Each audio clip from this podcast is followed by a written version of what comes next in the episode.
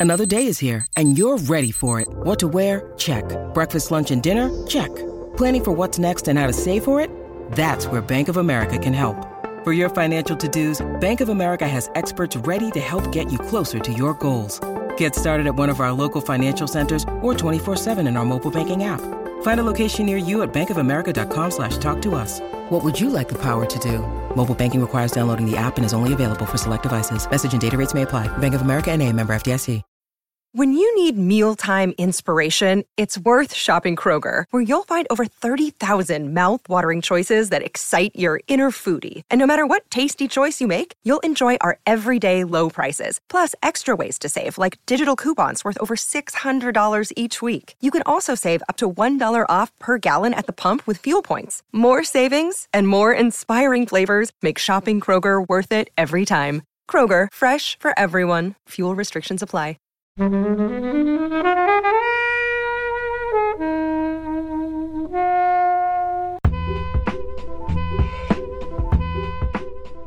a, a very unique approach to filmmaking, I'd say. So it follows Mason Jr., played by Ellar Coltrane, over 12 years, essentially, uh, him growing from six to 18. Yeah. And we drop in and out of his life every year. Um, and you see him grow, things happen. Not a lot happens, actually. There's no storyline, but there is so much that happens to him, as you would expect from somebody growing up in 12 years. I chose it because I found it pretty devastating to watch. For me, it, it hit home, uh, and, it, and the rewatch was tricky. Hey, everybody, and welcome to this episode of FlixWatch Podcast. We're joined by Chris, Hello. Matt, Hi. Helen, Hello. and we're talking about the Richard Linklater classic. Is it a classic? Boyhood. Thank you, as always, to the mighty people for the mighty, mighty tunes. And thanks to Ben from Rockwood Audio for his awesome editing skills. Please do remember to write a review and rate us on Apple Podcasts anywhere you can do where you listen to the podcast because it really does help us. And you can join in the conversation with us on Twitter At FlixWatcherPod and on Instagram. at FlixWatcher.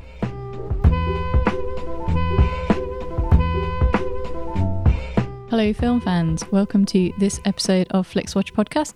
In the studio today, we have Chris and Matt. If you would like to say hello and tell the lovely listeners a little bit more about who you are and what you do, please. Yeah, well, I'm Chris, and I'm half of the Movie Bunker podcast with Matt, uh, where we talk about the poorly rated movies out there uh, for our pleasure. Yeah. Is it pleasure though? yeah, it started off that way.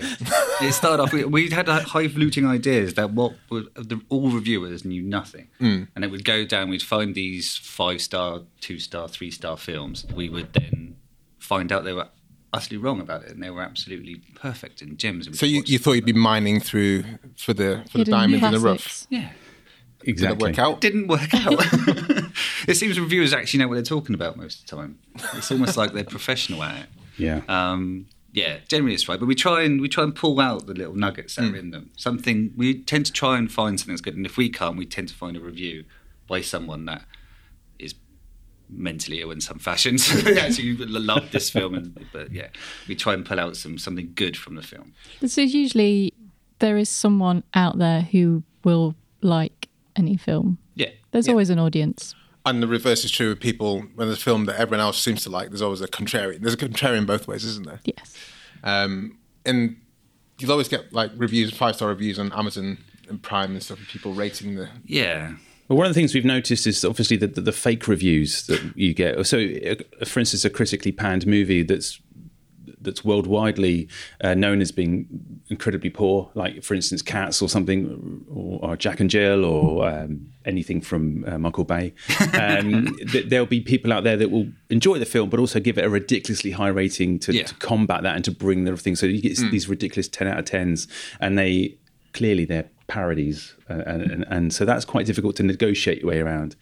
Yeah. I think the good thing about it, sort of, for us is obviously. it, we we're watching things that you would not choose to watch you know at all because obviously we're film fans and we we, we surround ourselves with that sort of film um, media and we're both into podcasts and film podcasts and you know, magazines for Empire magazine and all that jazz. And so you, you know, you you deliberately go out and want to seek the good stuff and see the good stuff. And we're finding that we don't have time. We've got no time for anything Oscar related. That must be the, the most heart wrenching part of it. Yeah. yeah, yeah. You've only got finite time, and I think this this Oscars, I haven't seen a single of the nominated films because I just haven't had time. But you know, you look at the Razzie nominations. We've Oh, got yeah, yeah, tick that. that. tick that, tick that. Um, but it, so yeah, for that for that reason, I think sometimes it can be a bit of a pain. Or when we get guests on, like yourselves, you know, um, we get them to choose a film that you know is critically panned by their peers, and then they have to defend the honor of it and why do they like it? Why do they go against mm. you know Yeah. what's been said about it? And so they're generally speaking a little bit higher tiered, aren't they? yeah, so they go up two or three points on the old scale. We let them. we let them have it. yeah. So yeah, to be honest, it's too high. want to go a bit lower, a bit lower. so. Have, have you guys seen Cats? No. But I mean, that's I mean, surely that's your that's your niche. Well, definitely be going for it when it comes out. Yeah, I mean, yeah, yeah, yeah. The problem is, is that we, we don't want to pay. these films is uh, like it's already painful enough. If we to, like for um, our recent um, live podcast, um, we did Ed, um, which wasn't on any of the streaming services, and I ended up having to spend six pounds. but the thing is, like, I didn't have to spend. I could have spent three pound forty nine. Um, to rent it, but I thought I might watch this twice because my memory's quite poor. So I figured the six pounds was a bargain. So I ended up watching it twice just to make it worthwhile. Well, we Get had money's we, worth. we had a, celebration when Holmes and Watson dropped on Sky Oh, we Movies. so we were like, "Yes, it's out. we can do it." Well, hopefully this is a good film we're talking about today. Uh, this is Boyhood. Yes. Uh, Chris, you chose it. Can you tell us why you chose it and give us a synopsis in a minute or less? Yes, a brief synopsis would be um, it's uh, a shot in 39 days over 12 years, um, directed by Richard Linklater. Um, it's a, a very unique approach to filmmaking, I'd say. Um, so it follows Mason Jr., um, played by Ellar Coltrane, over 12 years, essentially, uh, him growing from six to 18. Yeah. And we drop in and out of his life every year. Um, and you see him grow. Things happen. Not a lot happens, actually, but everything happens at the same. It's one of those things like there's no storyline, but there is so much that happens to him, as you would expect from somebody growing up in 12 years.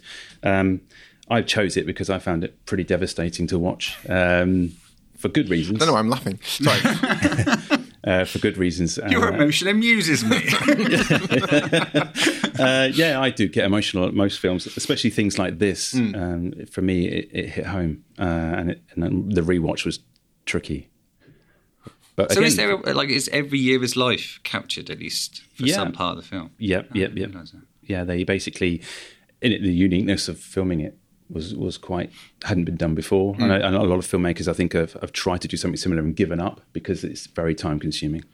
I mean, is it is it that time consuming though? Because you can see you get you get those snippets, um, and I get a lot of the part, a lot of the good thing about a lot of um, the skill in making a, film production is getting everything tied down within like four weeks, two Yep, months. yep.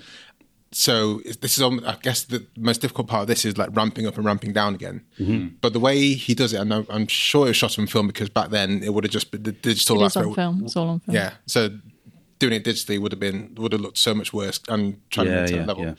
So shooting on film gives it a bit more of a um, it makes it more, a little, more, little bit more difficult because you have a, a bigger crew, Mm-hmm. but still it's kind of a skeleton crew for each of the setups. Really, it's not anything big or or Yeah. the brash. is just like a, almost like a fly on the wall of these people's lives each Yeah, time. So it shouldn't be that much of a, of a will- ramp up each time. And also because it's only really got four cast members, Mm. and given that Ethan Hawke's pretty good friend and it's his own daughter, you've only really got two, Two other other characters that they need to kind of negotiate uh, Yeah. re- reoccurring A negotiations. lot, I think a lot of it was on good faith as well that the cast would come back because obviously for legal reasons they can't tie you into a contract for twelve years.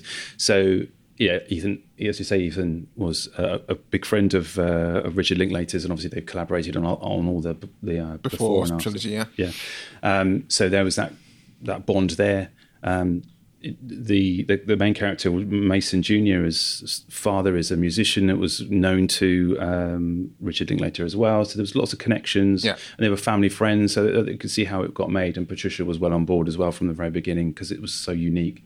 I mean, she did incredibly well out of it in terms of awards. Um, I felt really sorry for Ethan Hawke because I mean, at the time when award season was around, this movie was basically being nominated for everything. she was winning a lot. He didn't win anything. Um, uh, supporting actor or anything, I don't think. Uh, I can. I mean, I can Yeah, see that. they're, they're different for por- Yeah. performance. I mean, they're, I think they're both great in it. Um, I'll watch Ethan Hawke pretty much in anything, so I really like him. But she is amazing in it, and you can kind of really see she kind of grows more and changes more. And I think she's probably got a bit more screen time, and because Yeah. she's kind of you know the single mom bringing them up, she, her journey is just a bit more impactful, in isn't detail. it? Yeah, and So, well, I mean, she's just great. tell us the thoughts. What do you think about the film generally? Yeah, so I really liked it. I saw it at the cinema when it came out, um, and yeah, it's just it really annoys me when people go on about oh, it's amazing because it was filmed over this amount of time, and that kind of becomes a, a little bit gimmicky. But it is it's one of those films where, like you said, nothing really happens, but then a lot really happens.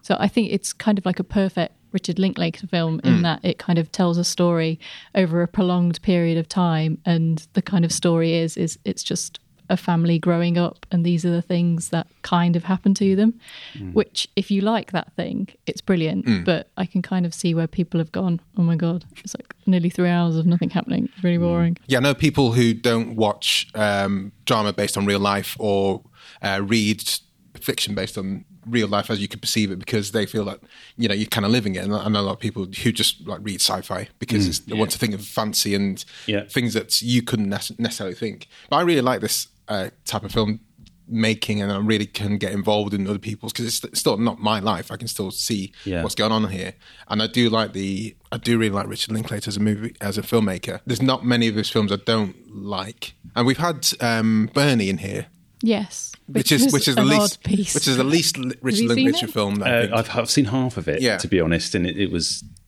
I don't know. I don't know. It just didn't. it's a bit of an odd one isn't it? I struggled with it a little bit. because even a Scanner Darkly is more like, oh yeah, that seems like a Richard Linklater Yeah, type, yeah, type yeah, film, even yeah. though it's a completely different concept. Matt, you've been very quiet. well, I, I suddenly realised I'm probably the minority in the room. I, I think maybe because I hadn't seen it before, and I actually thought it was a different film when um, Chris said, "Oh, Boyhood," um, and I hadn't seen it before, and then because it was kind of given the fanfare of being Chris's choice, and we don't get to pick good films very often. so um, yeah, so uh, big pressure I was sort of sat there, and, and he told me that it was a, he was emotional about it and stuff. And I- so I was. I think the problem was I was waiting for something to happen. Sure. Like right um, to the moment the screen went black, I thought he's going to die. All right. Like th- we can see on the screen there, the last scene. I'm like, he's just gonna like he's gonna do something. He's gonna fall off that rock, and it's just gonna be a, an absolute tragic ending. So, um, I don't know if I could see past the gimmick because obviously there was a, a large risk taken when you um, bring on some seven year olds that they're going to grow into good actors. And you can see, I think for the main characters that worked, but for some of the other sort of um, siblings that they sort of inherit during the film, it's a bit amdram some of the bits and pieces. So I wasn't I wasn't massively enamoured with it at all. So yeah, I think I'm a bit alone on that one. I mean, talking about the the the child actors, the the most, and you talking about um, had to kind of work on good faith that everyone's going to return. Yeah, yeah, yeah. It was actually his daughter that was least interested in coming back. That's right. And she good. wanted to die apparently Yeah, so just, just so kill that me. would have been the drama for you I'm it with might her. have brought you in Do you need do you need such big? I don't want to say bombast, but do you need such a big thing for, to, for you to evoke tears or evoke emotion? Oh yeah, I'm dead inside. I mean, It's I'm, all I'm those ginger bad films you've been watching. we're we're, we're um, like night and day in terms of that, aren't we? Yeah. I mean, it won't take much to set me off. I think for me, the, the things that stuck out for me in this was just the change was yeah not given a fanfare when this when the scenes um, naturally close and you, you get another scene and you notice small things like the hair the hair length is one of the first indications Yeah. that that we've gone from a time jump Yeah. and um, it's silent and um, but I, it's just like a sucker punch. I found it just very difficult because you're you're watching something so um, long uh, uh, uh, in a short period of time and it's so condensed, and it.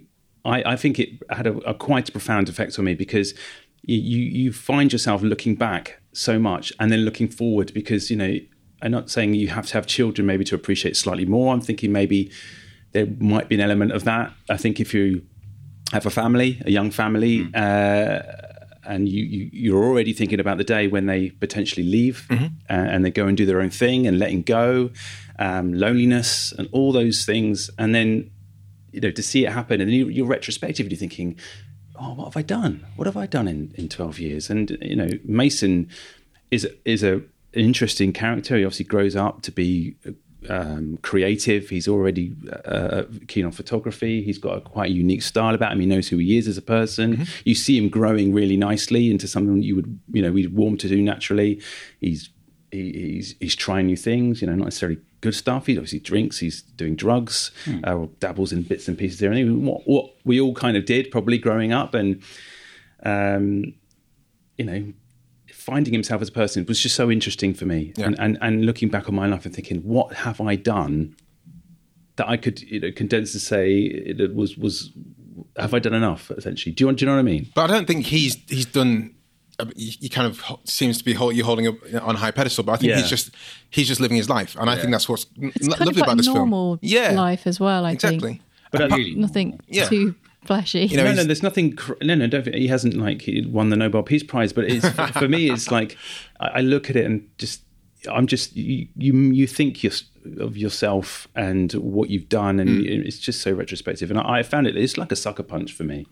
And I thought it was brave to try and miss out on those kind of cliches. The fact like Ethan yeah. Hawke's character, rather than you know staying as that serial bad dad or mm. whatever like that, or he did actually. You saw him grow. Yeah, yeah, a yeah. reasonable person. And you saw like Patricia Arquette's go through several marriages, um, serial and bad partners, choices. Yeah, that, um, yeah, and I think that's.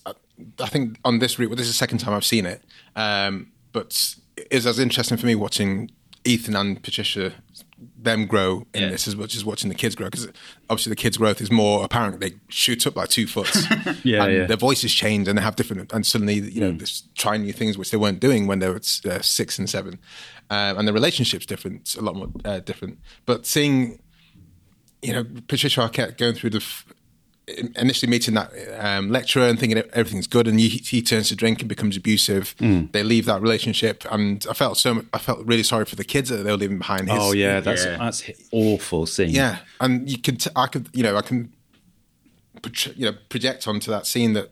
Uh, Patricia's character was thinking, I can't take, I need to take these other kids, but I can't do that. Yeah. That's probably what kept her there longer than yeah she would have wanted to originally. If yeah. it was just her kids, she probably would have been out there earlier. Yeah. Um, and then going into a second uh, relationship, which turned to be, we didn't see it as physically being as, as abusive, but you can, you just, there's you saw, there, there's an yeah. undercurrent, there's something not quite. And then right. the next, and like I say, when it just fades to the next scene, he's not there anymore. Yeah. You're like, okay, yeah. well, you could see that because he was a twat. Um, yeah. No, he seems kind of cool. Denominator Ex army. Yeah, exactly. is that it, once you, once you saw once you zoomed in, focused it in on him opening the beer, I was like, okay, he's out. Um, yeah, yeah, yeah. scene or next. But I want to see what she does to drive all of the people that she's with to drink. Yeah, but is it? It's not, why is it blaming on her? That she, she, she, makes a joke about it, doesn't it? At the end, like she she makes bad men choices, mm, and she yeah. kind of knows that. Um, she, she, makes, she makes those choices. Is well because we because we see the like her second husband. Mm. We see him before, and he looked like a lovely man, right? He was talking about his time in the war and how he was more sort of like touchy feely. They reached out, nice guy. We see Ethan Hawke after relationship turn into a nice guy. I mean, with the, the Electra, we don't really see, but. I, I, think I maybe it's maybe it's the kids. they never had kids before, and they've just inherited her kids. It's a good point. It. It's a good point, and maybe there is something there that you know. But I don't. I don't know. I mean, I think potentially they, they're trying to portray her as someone who's trying to do the right thing to, mm. to, to have a father figure in her kids' lives and um, and you know looking at people that potentially might have a good have a good way of steering them in the right direction and it didn't doesn't work it doesn't work for a lot of people matthew how dare you yeah and then I, I, mean it's it is real isn't it you know mm. a lot of people make a lot of bad relationship choices mm. and that kind of gives it this authenticity that she is trying to make this life right. And, you know, she thinks these men, when she meets them, are going to be good father figures and right for her. But then, you know, it, it, kind of turns out down the line that there's underlying issues which don't make them compatible. Mm. And I, I, wouldn't, yeah, I wouldn't blame Pat's character at all. That's yeah, that, sounds, Olivia. Yeah, that sounds super dark. Um, I yeah. think that's just kind of ingrained in these in these people. Yeah, um, you know, I think that's ingrained in American culture. To be honest, mm-hmm. I, mean, again, I wouldn't make a broad brush against America, but there's, there's people who are. Well, the, the, obviously the later boyfriend is obviously coming back from war, which yeah. is obviously lots of things on his mind, and then obviously the first guy is very much that kind of American, almost like a stereotype. You know, he, one of the really sad bits is when he shaves like Mason's hair. I Yeah, thought it's bad. such a dick. you know, yeah. he's he's one of those people who you know guys should not have long hair. You know, Yeah. that is what he Yeah. thinks, and you know, kids should clean his house. He's that kind of I mean, American person. definitely have chores, but don't be such a dick about it. He- that that was his character, though. Mm. That kind of person that There was we red see flags all over that Yeah. relationship, weren't there? It was crazy. Um, I loved uh, with Ethan. Um, w- He's a cool dad. He's a cool dad. He's a you know. terrible father, but he's a cool dad. He's taking um, the flags off. Uh, well, he's putting flags down, helping put flags down for Yeah. Obama. Obama. Yeah, yeah, I can't remember who the other guy was. No, who was running at the time. remember. Kane? Yeah, Yeah, probably. Uh, taking them off the off the front lawn. Um, but uh, also like, things like that really put it in that kind of sense of time, which I really appreciate, as well as the soundtracks changes. sounds- Oh, the soundtrack's amazing. The soundtrack annoyed me a bit too much this time because there's only snippets of things. And I'm, you know, as, as I started to get going, I was like, then it's gone whole again. song? Yeah, not the whole song necessarily, but there was just you didn't. It was just like a bit of Coldplay to put you in 20, 2000, Yeah, and yeah. whatever. One. Yeah, and there's that kind of thing. Just like, and now this is the time, guys. Okay, good. yeah, yeah, yeah. A bit of um, do you realize by the Flaming Lips because it's now that that year, and there's that's Yeah. It's Those, slightly those things but I found a still like- little jarring though, because like the hairstyle A Bit contrived, switching, maybe. and then the music switching, and then the, the, there's always there was a couple of times where they were talking about things of that year. Mm. Oh, Star Wars as yeah, well. The films, oh, the films this are out this year, and it's just like it feels. It felt a little bit too much like we've got to quickly shoehorn it because we're doing this wonderfully novel thing of spreading this over twelve years. Mm-hmm. Yeah. That we've got to show it. We've got to, you know, There's a, there's a bit where they edit in, or I don't know what it is edited in, but there's a deliberate like close up of an iPod in a docking like Yes, a sound right. speaker, and you just think, yeah, that's it's quite a clanger because that Yeah. that was quite jarring. But yeah, I think from a sign pointing point of view, it worked for me, and all the songs. Well, most of them were, were great. You know, you say the Flaming Lips and Wilco was the one for me because I was a massive Wilco fan.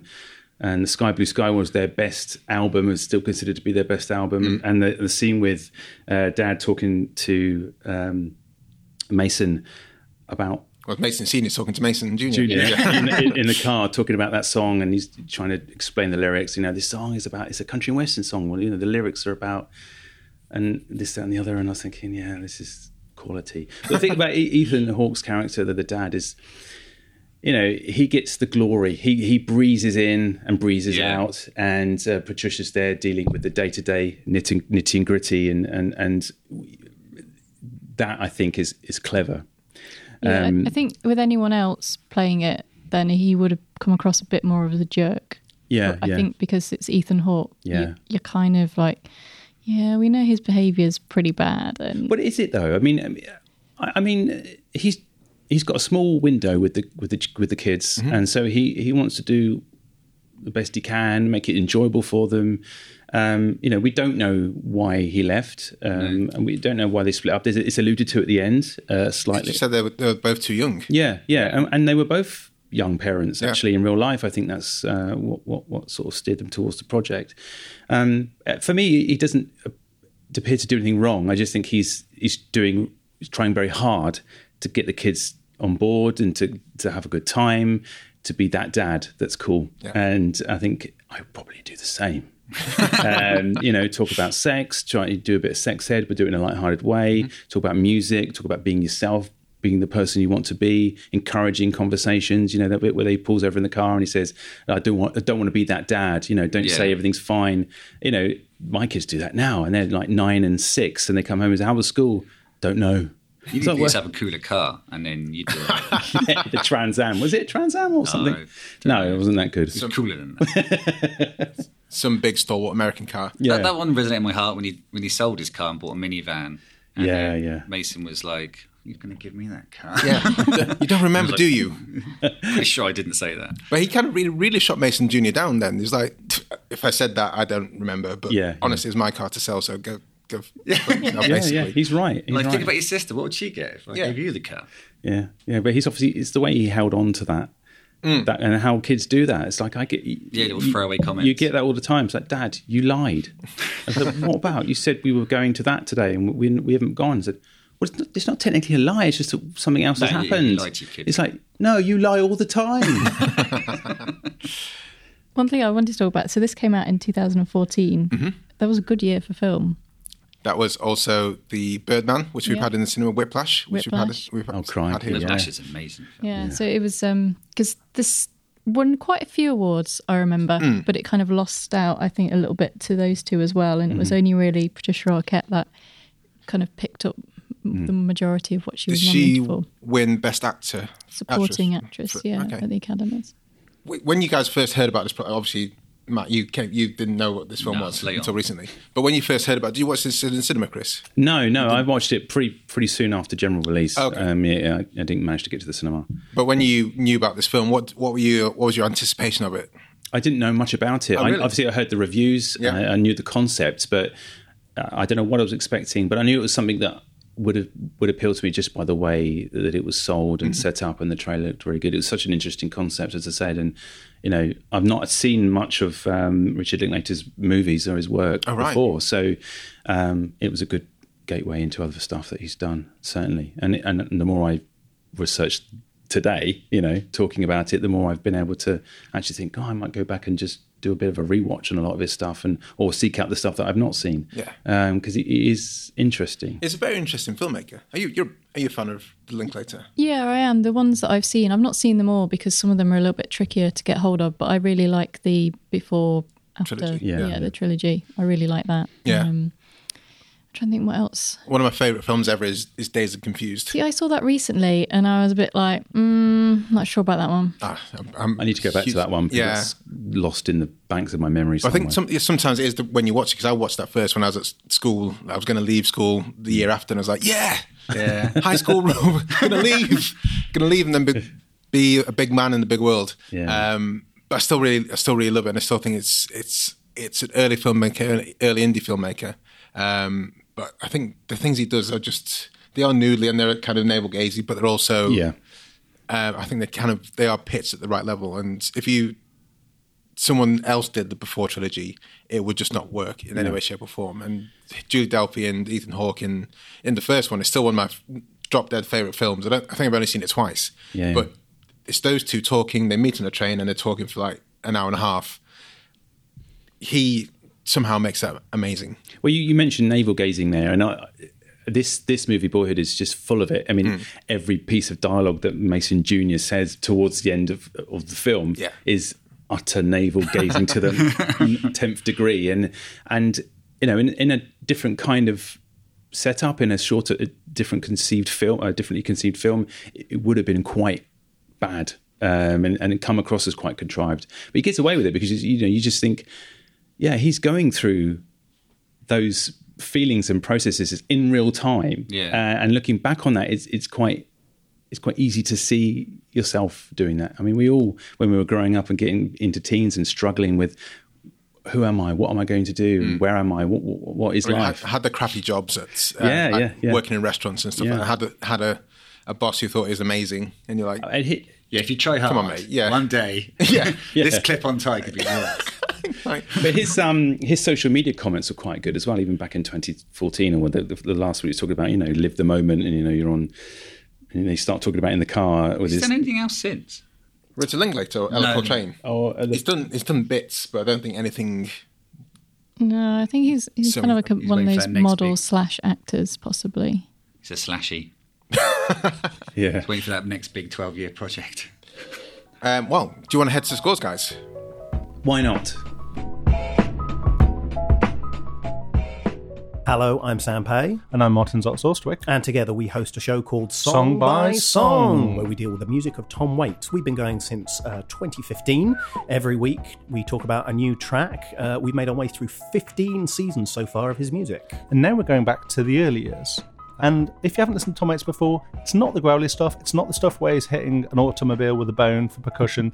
it's a nice, easy way into his music. If that sounds like something you would be interested in, you should check out our website, songbysongpodcast.com, or put Song by Song into your podcatcher of choice.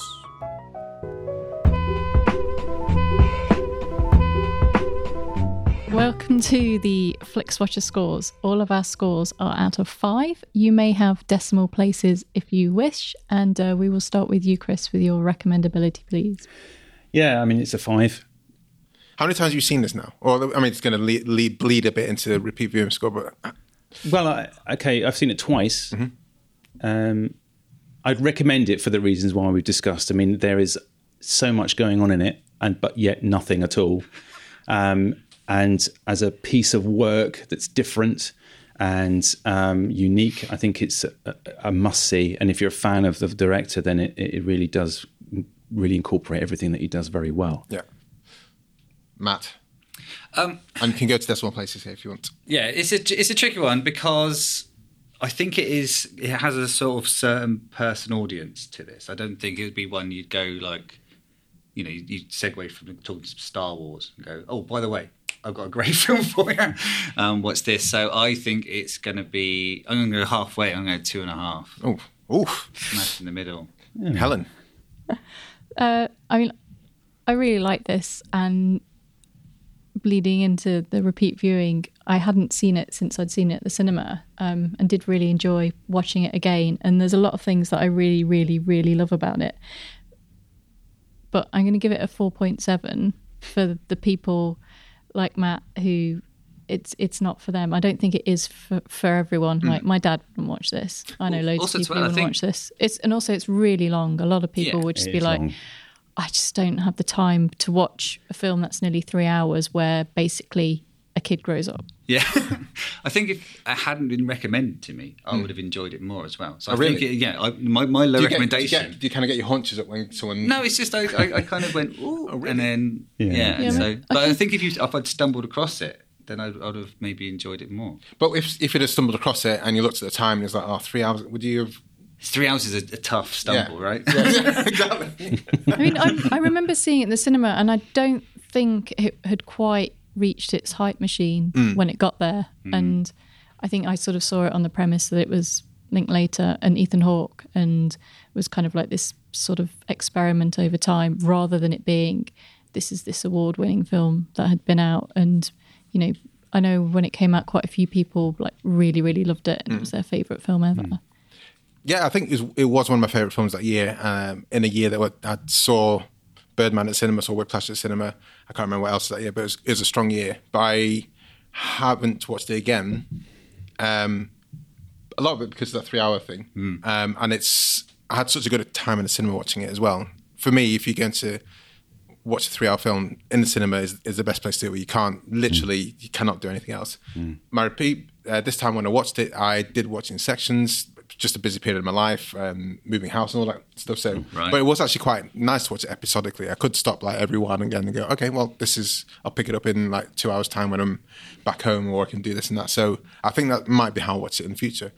But um, I, I do really love. I do really like this kind of film. I do really like a sci-fi as well. I do really like a lot of types of films. But I do really like when someone portrays real life well, and I don't think that's been done better outside of of this film because you you just can't. You, the same you've followed mm. the same people for twelve years, which is a mm. phenomenal thing. And I know it's gimmicky in a way and it's high concept in a way, but if you hadn't stuck the landing the way he did, it, you know, it just it wouldn't be it wouldn't be the film is it? But it, I think he really did stick the landing. Mm. And the bit at the end, I didn't cry in this film, but I can see why people would get emotional about it. But seeing, and I remember when I I went to university and I put all the stuff into my room, turned around, and my mum was literally about to start floods of tears. But then one of my best mates from school, who was also the same, literally turned, come, came down the hallway at the same time, hmm. and you could tell she was gutted that she couldn't just really, Yeah, yeah. Say yeah. goodbye. yeah, properly. can say goodbye properly. Obviously, Oh man, don't! like You're going to set me off.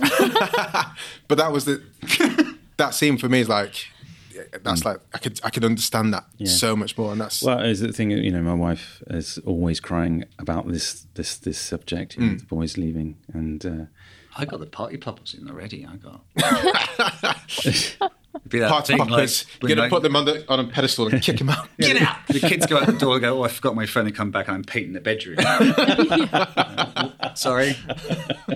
This is now my this is now my screening room. Yeah, but what's, what's, you're not allowed back in. You've got the sofa now. the locks are being changed. Just in my pants. No. Um, but yeah, I'm gonna go. I'm gonna join Helen on. Well, I'm gonna be a bit higher, four point seven five, because there, are definitely- Wow. there are definitely people who would find this more difficult to swallow um, because of the concept, because it's a nudity time. Mm-hmm. film, and because of the time. But for anyone who's slightly open minded, then. you tried though. You tried. I tried, yeah. Open-minded man. But I remember we, my wife and I sat next to someone in the cinema, and she was just like floored at the end, and she's like, Oh my god, this is a. Cl- I don't know if she's American. Oh my god, this is a Sounds classic. like she- yeah, but my memory she was, she American, um, and I was like, "Why are you talking to me?" But it's still that. Yeah, but yeah, I don't. yeah. I really have interactions with people American. straight away in the in the cinema like that. And she sat Yeah. by herself, and th- I think she just wanted to like say something to someone. Yeah, and I was yeah, like, yeah. But after I got over the "Why are you talking to me?" bit, I was like, "Yeah, good." Uh, re- sorry, Helen. Uh, Yeah, I was just going to also say that I, I recently watched um, mid '90s recently, Mm. and I kind of liked it, but it had nowhere near the sort of effect or storytelling or anything that this had. I mean, I said to you that I kind of felt that it felt a bit more like a couple of ideas sort of thrown together rather than anything like a proper story. Um, Mid 90s. Obviously, it follows one kid over like a a, couple summer. of weeks or yeah. something. Um, Summer, maybe. Um, he doesn't have any f- real friends. His, Yeah. his brother's a bit of a dick, like and falls in with a skater gang. Yeah. and Mm. I I, felt there was no real depth in this in the kind of characters in that. I mean, I, I did enjoy it. There was a lot to like about it. I think it's kind of interesting, but it's not. It's nothing compared to this. for me, what I loved about mid nineties was just the when I used to lo- just love hanging out, hanging around with kid, other other boys Mm. in the summer and like riding the bikes and like going to the pond and fishing out for tadpoles. Is that kind of stuff that I really just didn't emoted with me. But repeat viewing score for Boyhood. Um, okay, I, it will have to be lower because I mean it is an investment of time, and, and if you if you found When you it, say investment, that's a good thing, though. Isn't yeah, it? isn't it? yeah, but I think for, for, for, if it pays out, for the time the time that you're putting into it, um, I think repeat viewing would be my recommendation would be to watch it in segments, as you said, because it would actually probably deliver the same in, in a way. If you watched it in half an hour segments, it'd probably be fine. Repeat viewing, I'll probably say about a three point five. Um, it, it's an emotional thing to get through as well. For, for those of you who are emotional, like people stop looking at me when they talk about all these things. Matt. Um, You're not going to watch. I'm never going to watch this again. No. I'm never going to watch this again. I'm, I'm not. I'm not going to do it. so, um, a a one, I guess, just because if, if I was like, if it was, if it went on to like ITV2 and it was really late and I was scrolling through and it was this or tipping point, then I might carry on watching it for a bit. You could just go to sleep if you don't want to watch the thing. It's, it's, it's fine. Helen. Uh, Read a book. Yeah, I mean, Listen to a podcast. I remember choices. seeing this it had come on Netflix, and I was like, "Oh, Boyhood's on. Do I want to watch it?" No, not really. Um, so yeah, I, but I did really enjoy rewatching it. Um, so it was quite long. uh, three, I think. I mean, I probably would watch it again, but not immediately. If someone said to me, "Oh, I really, really want to watch it. Have you seen it?" I'd be like, "Yeah, but let's watch it again." I'd, I'd probably be like that. But I did really enjoy watching it again. But it is, it is quite long, and I, the same as you, I kind of watched it um, in bits just because I just didn't have the time Yeah, in one go, for one sitting. which I, I think kind of worked. It did. And when obviously Irishman's out now, and quite shortly after, people posted like, "Okay, watch watch it as a miniseries. Stop at forty five minutes in. Stop at one hour 30. It's like, yeah, that's fine. That actually makes sense. Yeah, yeah, yeah. It's it is a hard um, thing to lay out, especially if you've got kids or if you've just got a busy time at work and you come back and you're tired. To sit down for three hours and like that be your sole focus is a hard ask um, these days. Yeah, definitely. But I do. Um, I'm sorry, I'm going to go higher. I'm going to three point seven five. I'm really glad. Um, I think every time I watch it, there'll be other things to put out of it, to pull out of it that you didn't see. Um, and I really just enjoyed watching Pat's uh, Patricia Olivia's character. And one of the things I loved when in the cinema, and I was, I was pleased that you know again because you didn't have you had the four core characters but you had the ancillary people that you saw like once and then they came back like two scenes later it was that um, guy that's helping out with their house and helping with the sewage and then he came back like At the Uh, yeah. like um, yeah like an hour later or like 10 years later and said Yeah, you, yeah, you yeah. don't remember me but you told me I should go to school and I did do and now and, you know it wasn't You it wasn't changed my life. yeah, it wasn't, wasn't a high flyer but for him it's just like a massive step in the right Just direction one free lunch for that. yeah She's Changed like my it- life. he always a cynic right? if it had been Greggs or Nando, she would have got a black card. Yeah, well. I've been like, Great you know, alive. throw me some vouchers. is there a Greg, is there a Greggs black card Apparently so. There is, Yeah, yeah. yeah. Storms. Is it Stormzy's Stormzy's got, got one? one. Yeah, Stormzy's got I knew one. I knew about a Nando's black card I haven't seen one but No uh, one's seen one. It's so it's so black you can't see. It absorbs all it's a black hole. It's a Greggs black hole. Oh, that's me. Um, there's a Greggs. Greggs? There's a Greggs just down the road. It's open, it's open on Saturdays. Um, We'll be know going. very well. Go for You get yum-yums. vegan sausage roll for a pound. Oh. They're all right then. Yeah, they're they? good. Flick, FlixWatcher podcast sponsored by Greggs. Well, I do think this is probably the first time we talked about Greggs, even, even given the vicinity we are to a Greggs. See, we bring it down, don't we? Yeah, yeah. to pastry. You bring in these country bumpkins. That's all we talk about in Southampton, isn't it? yeah. Pastry goods. Small screen score. Yeah, I mean, I think it works on a small screen. Mm. Not too small. Um, laptop's fine. I watched it on a laptop um, this time around as a rewatch because it was so convenient to do that. Um, yeah, it's not high def def. You know, you don't have to be completely bombast bombasted. Is that the word? Uh, by It's a word. by by the special effects or anything. You know. it- yeah. Um, so for small screen score, it's very high. You're looking at a four point five. Um, I'm, I'm going to give this a high score because I, I think this type of film works perfectly on a small screen. And as you say, it, um, it labels that episodal nature of these long films. I mean, even to the extent of like having it on a phone or something like that, it doesn't really detract from the you know the the, the ambience of the film, and um, in a way you can feel more engaged because you're sort of bringing it around with you. You know, you're changing your life at the same time as there. So I'm going to go with a five. It's, it's, it's the perfect sort of small screen thing. Helen. I think because the nature of nothing really happens that much, it does have that kind of TV series sort of feel to it. But saying that, I did really enjoy watching it at the cinema. I watched it at Screen Screen One in the Ritzy, which if you've ever been to that cinema, No. it's um like a beautiful kind of old style with the Art curtain. Deco-y. Yeah, Art Deco. It's their their biggest screen, and it's it's a really lovely cinema. And I do really remember that experience quite well. But um, yeah, I rewatched it uh, on the go on the iPad. So yeah, that was fine. So I'm going to go four point five. Yeah. Um, again, cinematic experience was lovely, um, but I think I don't. I wouldn't go to see this at the Prince Charles if it came on. I don't think it needs that. But it was nice seeing it with other people in the cinema the first time, and I don't think the soundtrack warrants you um, trying to get the best you know, THX um, Dolby Atmos scene because it, it wasn't shot that way. Um, one thing I did actually this time around, so I'm going to go for I'm going to go for four. Uh, one thing I did do this time was um, after the film first came out, the soundtrack was on my Spotify for Yeah. yeah, it's a couple of years. But this time I, I forgot that um, Ethan Hawke made that that, The Black that Black Album. Album, compilation. And someone has made that. Supposedly, supposedly Ethan Hawke, it says on, on Spotify. I don't know if it is him or not. Um, We it's quite good. It's on the way up, so I wonder if that's the Spotify playlist. It is a He Spotify actually playlist. made it, was- for uh, his daughter. Oh, Yeah. Ethan Hawke did. Yeah, oh, in okay. real life to nice. help with the Uma breakup Thurman, yeah. with um, Uma Thurman. Yeah. Ah, okay. Well, that's really cool. Um, so maybe the- it is him.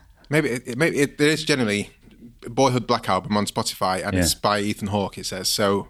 I didn't There know you if go. it was, but he hasn't got that many followers, so maybe that's what I was like. Hmm, I don't know. Could be suspicious. But then the album's it's a bit too long. It's not. It's more. It's like Yeah. a triple album. I think if it Yeah. cut down because some of the people's songs. body of work, though. Yeah, but it doesn't have to be every single song they. But I think if they just chose more, it was like four the best songs. ones. Yeah, exactly. It could have been like three songs long. But John Lennon's John Lennon's definitely the best outside of the Beatles. I think. Anyway, um, Oof, controversial. who would you have? Uh, uh, Paul McCartney.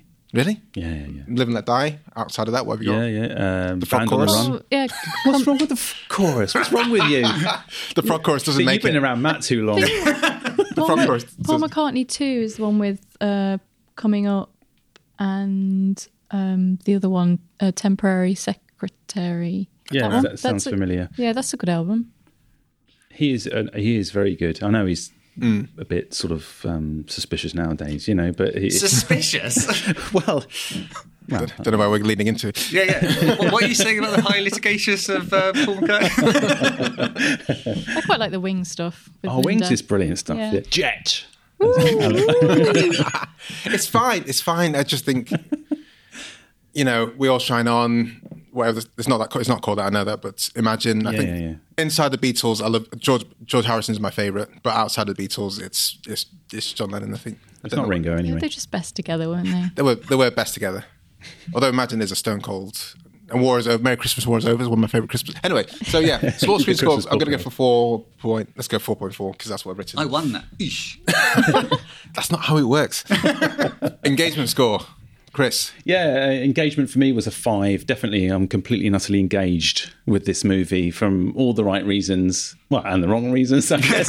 I don't know why I said that, but um, yeah, the, the the tragedy and the, the all the well, I say tragedy, but the tragicness of growing old and getting. Um, See your life flash before you in a metaphorical way, and that's kind of what happened to me. And I was completely and utterly engaged with it. Um, you know, Ethan Hawke and Patricia Ar- Arquette really carry this elevate it so much and they're great actors and you just really realize it watching this so yeah a five Matt. I, I thought I'd give this the best chance possible, and I watched the whole thing in one sitting. Um, and I did. I didn't drift away that often, to be fair. Um, When you say drift away, is that fall asleep or is it go to the toilet? it's like it's it the, it's I the need a tea break. you know, okay, yeah. So, so that, that, that didn't that didn't happen too that didn't happen too often. So it was it is oddly compelling, um, you know, to to watch through. So uh, yeah, four. Helen. Uh, yeah. So watching it the second time, obviously, I said I, I watched it in bits, so that I can't give it its its full engagement. And I guess it is because it's so kind of meandering. It doesn't really require you to give it hundred percent concentration because it's not like there's any important plot things you'd miss. Um, but one thing on the engagement, did anyone else notice Ethan Hawke's teeth? Did they change? Yeah. oh no i didn't He's had some work done, which is what I remembered from the first time watch. and then I was like, did I imagine that or is it um, a thing? But yeah, he's I'm gonna have to watch it's, it again now. yeah, yeah, I was gonna say. But that's quite. That's Change that's, my repeat viewing score. that's just would be a part of life as well. In the Yeah, same it way would be. the beard Yeah. changes and hair But interestingly, um, apparently Linklater told Patricia, Patricia Arquette not to get any surgery during the filming. really? It's on. It's one of the trivia things, which I think I think was interesting. what? Kind, I wonder what kind of surgery she's thinking about. Well, I don't know. I mean, a woman in Hollywood, it would probably be everything that you're expected to do. Um, Yeah, which yeah, I think it is really interesting that she kind of doesn't, and uh, you know, it, it that add, kind of adds to the the realism. So I'm going to give it a four point five for engagement. Going to join in four point five. Um, four for the second time because, like with Helen, um, I had to watch it episodically. But each time I put press play again, each time I was like, oh, I need to stop here because I've got other stuff to do. But I was looking forward to getting diving back in there. yeah yeah yeah Um, and that and five for the first time in the cinema because I was just like, this is great. And for the first few years, Mason Jr. You can't really tell where the cuts are. And the first, the most obvious is when his hair gets shaved, and then yeah yeah, Oh, yeah. and obviously the when the guys kind of move in, and that's that's when there's a definite kind of change in the in the scenario. Um, so for the first few years, you can't you can't really you can maybe change a little bit, but then it kind of accelerates, doesn't it? Once Yeah. once kind yeah of, yeah yeah Suddenly gets very tall. yeah. Um, and it does look quite close to Ethan Hawke. You can you can you can really imagine them being. They like- all look like kind of a family, don't they? Yeah. They do, yeah. Like the daughter and the son have sort of got the same nose, Yeah. and you're like, oh, that's good casting. Yeah, it's well- really well good done. casting. Mm. Saying that you had no idea potentially what they were going to look like in twelve years. Mm. He was a great actor as a seven-year-old. Yeah. I thought I, I was like, well done. Mm-hmm. I really love the early scenes when the, talking about wasps. No, I- well, I was going to say, but you've, I was going to talk, going to talk about wasps. No, the um, when Mason Junior's sister, um, played by Lorelei Linklater, um, kind of runs into the room, hits him, and then starts singing Britney Spears. I was just like, yes, that's that's siblings. Yeah, that's yeah, yeah. exactly that kind of nonsense that And you then do. pretend she got hit. Yeah, exactly. So I think it's things like that that had me from the start. It's like, okay, they're, yeah, they're yeah. doing this like well. Um, so that gives us an overall score of 4.03750. Yeah, that's pretty good. Anything over a four is pretty strong, isn't it? yeah good I'm That's glad. despite my scores as well. Well, I think you bumped it up there a little bit as well Matthew I appreciate that So we always go out to Twitter and tell people, our Twitter people, uh, the film's going to watch ahead of time. In this case, we are reviewing Boyhood with Chris Alden and Saint underscore Matt. Is that because you support the Saints? Yes. Okay. Matt Le Tissier, where's he been? Yeah, bring him back. Um, from uh, movie underscore bunker. Uh, have you seen it? Give us your thoughts for an on-air shout out. And the score out of five stars. We had one response today. Uh, Chris, could you, I- I'm, I'm sure you're not going to enjoy saying this response, but yes well some tasteless podcast chap said one star hate boring why All in caps as well. yeah We normally read these reviews out in a voice. Yeah, so- no, no, I don't. I'm, but it was outrageous. was my reply. And He, he did give a they he came did a back, follow-up. Yeah. It's an uncomfortable theatre. To be fair, if this if you're like on a hard seat, this is going to be tough. yeah. So yeah, his response was yes, but to be fair, I saw it in someone an uncomfortable theatre with someone I hate, uh, but was so bored by it. Yeah, I think the thing is, it's, it's one. I is- mean, that was. oof. he's, I saw he's that. set I was like, himself. He set himself up poorly, hasn't he? yeah, yeah, yeah, Um, yeah. But it's also sometimes when there's a film, um, I go to cinema quite. I guess half the films I see with my wife, half the films I don't see with her. But sometimes it's like Marvel films. I'm like, I'm going to go and see this film, Sarah. See you later, because I know yeah, yeah. as much as she wants to come with me, she wouldn't be enjoying it. And me, like, kind of side eyeing her, knowing that she's not enjoying it, takes away from a lot of the enjoyment Yeah, of doing yeah, it. Yeah. So I'd just rather watch it by myself. And There's lots of films like that. yeah, exactly. So I can, Mm-hmm. I, if you're with someone you hate and they're sat next to you, that's got to be one of the worst things Two ever. hours and 43 minutes. yeah, Yeah, exactly. yeah, wrong In an uncomfortable theatre. But also, you could be dead inside like Matt and just not really enjoy this kind of movie. It's not. It's not for everybody, and I think there will be people that will go, "Oof, no, this is dull." Well, like Tasteless podcasts. Yeah. Why? Why do this? Yeah. Um, There is a there's a fine line between the comfortability of theatre though for a three hour film, right? 'Cause, Yeah. one and hours reclining seats and stuff. You're you're gonna go. well, that's where I saw Irishman was in. As much as I still hate the screen, is in the Empire. Uh, sorry, Odeon Leicester Square, where they've now redone it and all the seats reclining. And after I found out, it's about half hour. I was like, oh, I'm going to Lie lean as far back as possible, my friend. Um, and that does make it quite nice. And that's why I probably wouldn't watch The Irishman at home unless someone brings it to FlixWatcher. Yeah. Um, but it does make it does make a difference. I think I was weeping in uh, watching The Return of the King uh, at the end of that because I was just, please stop this film. I want to get Oh. out of here. Yeah, but that film could tease you at its end. Yeah, It's yeah, ending. yeah. No, it's not. It's It's not it. Uh, no, it's uh, not. You're like, oh, oh no. I can, oh god. Is it, oh, can I go now? Oh no. When's at the end?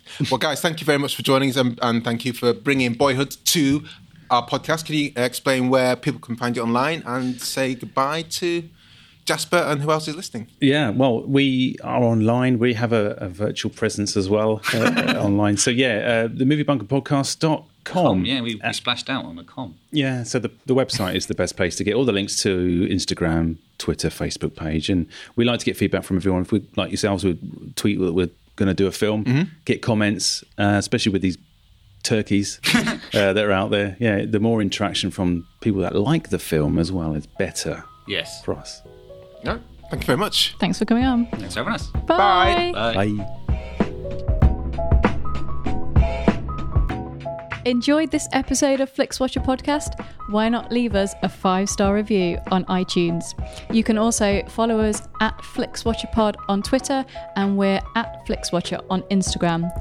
Thanks as always to the mighty people for their mighty, mighty tunes, and Ben from Rokkwood Audio for his awesome editing skills. If you're looking to get your podcast edited as sweet as this, get in touch with Ben, and that's Rokkwood, R O K K Wood Audio. Tell him FlixWatcher sent you.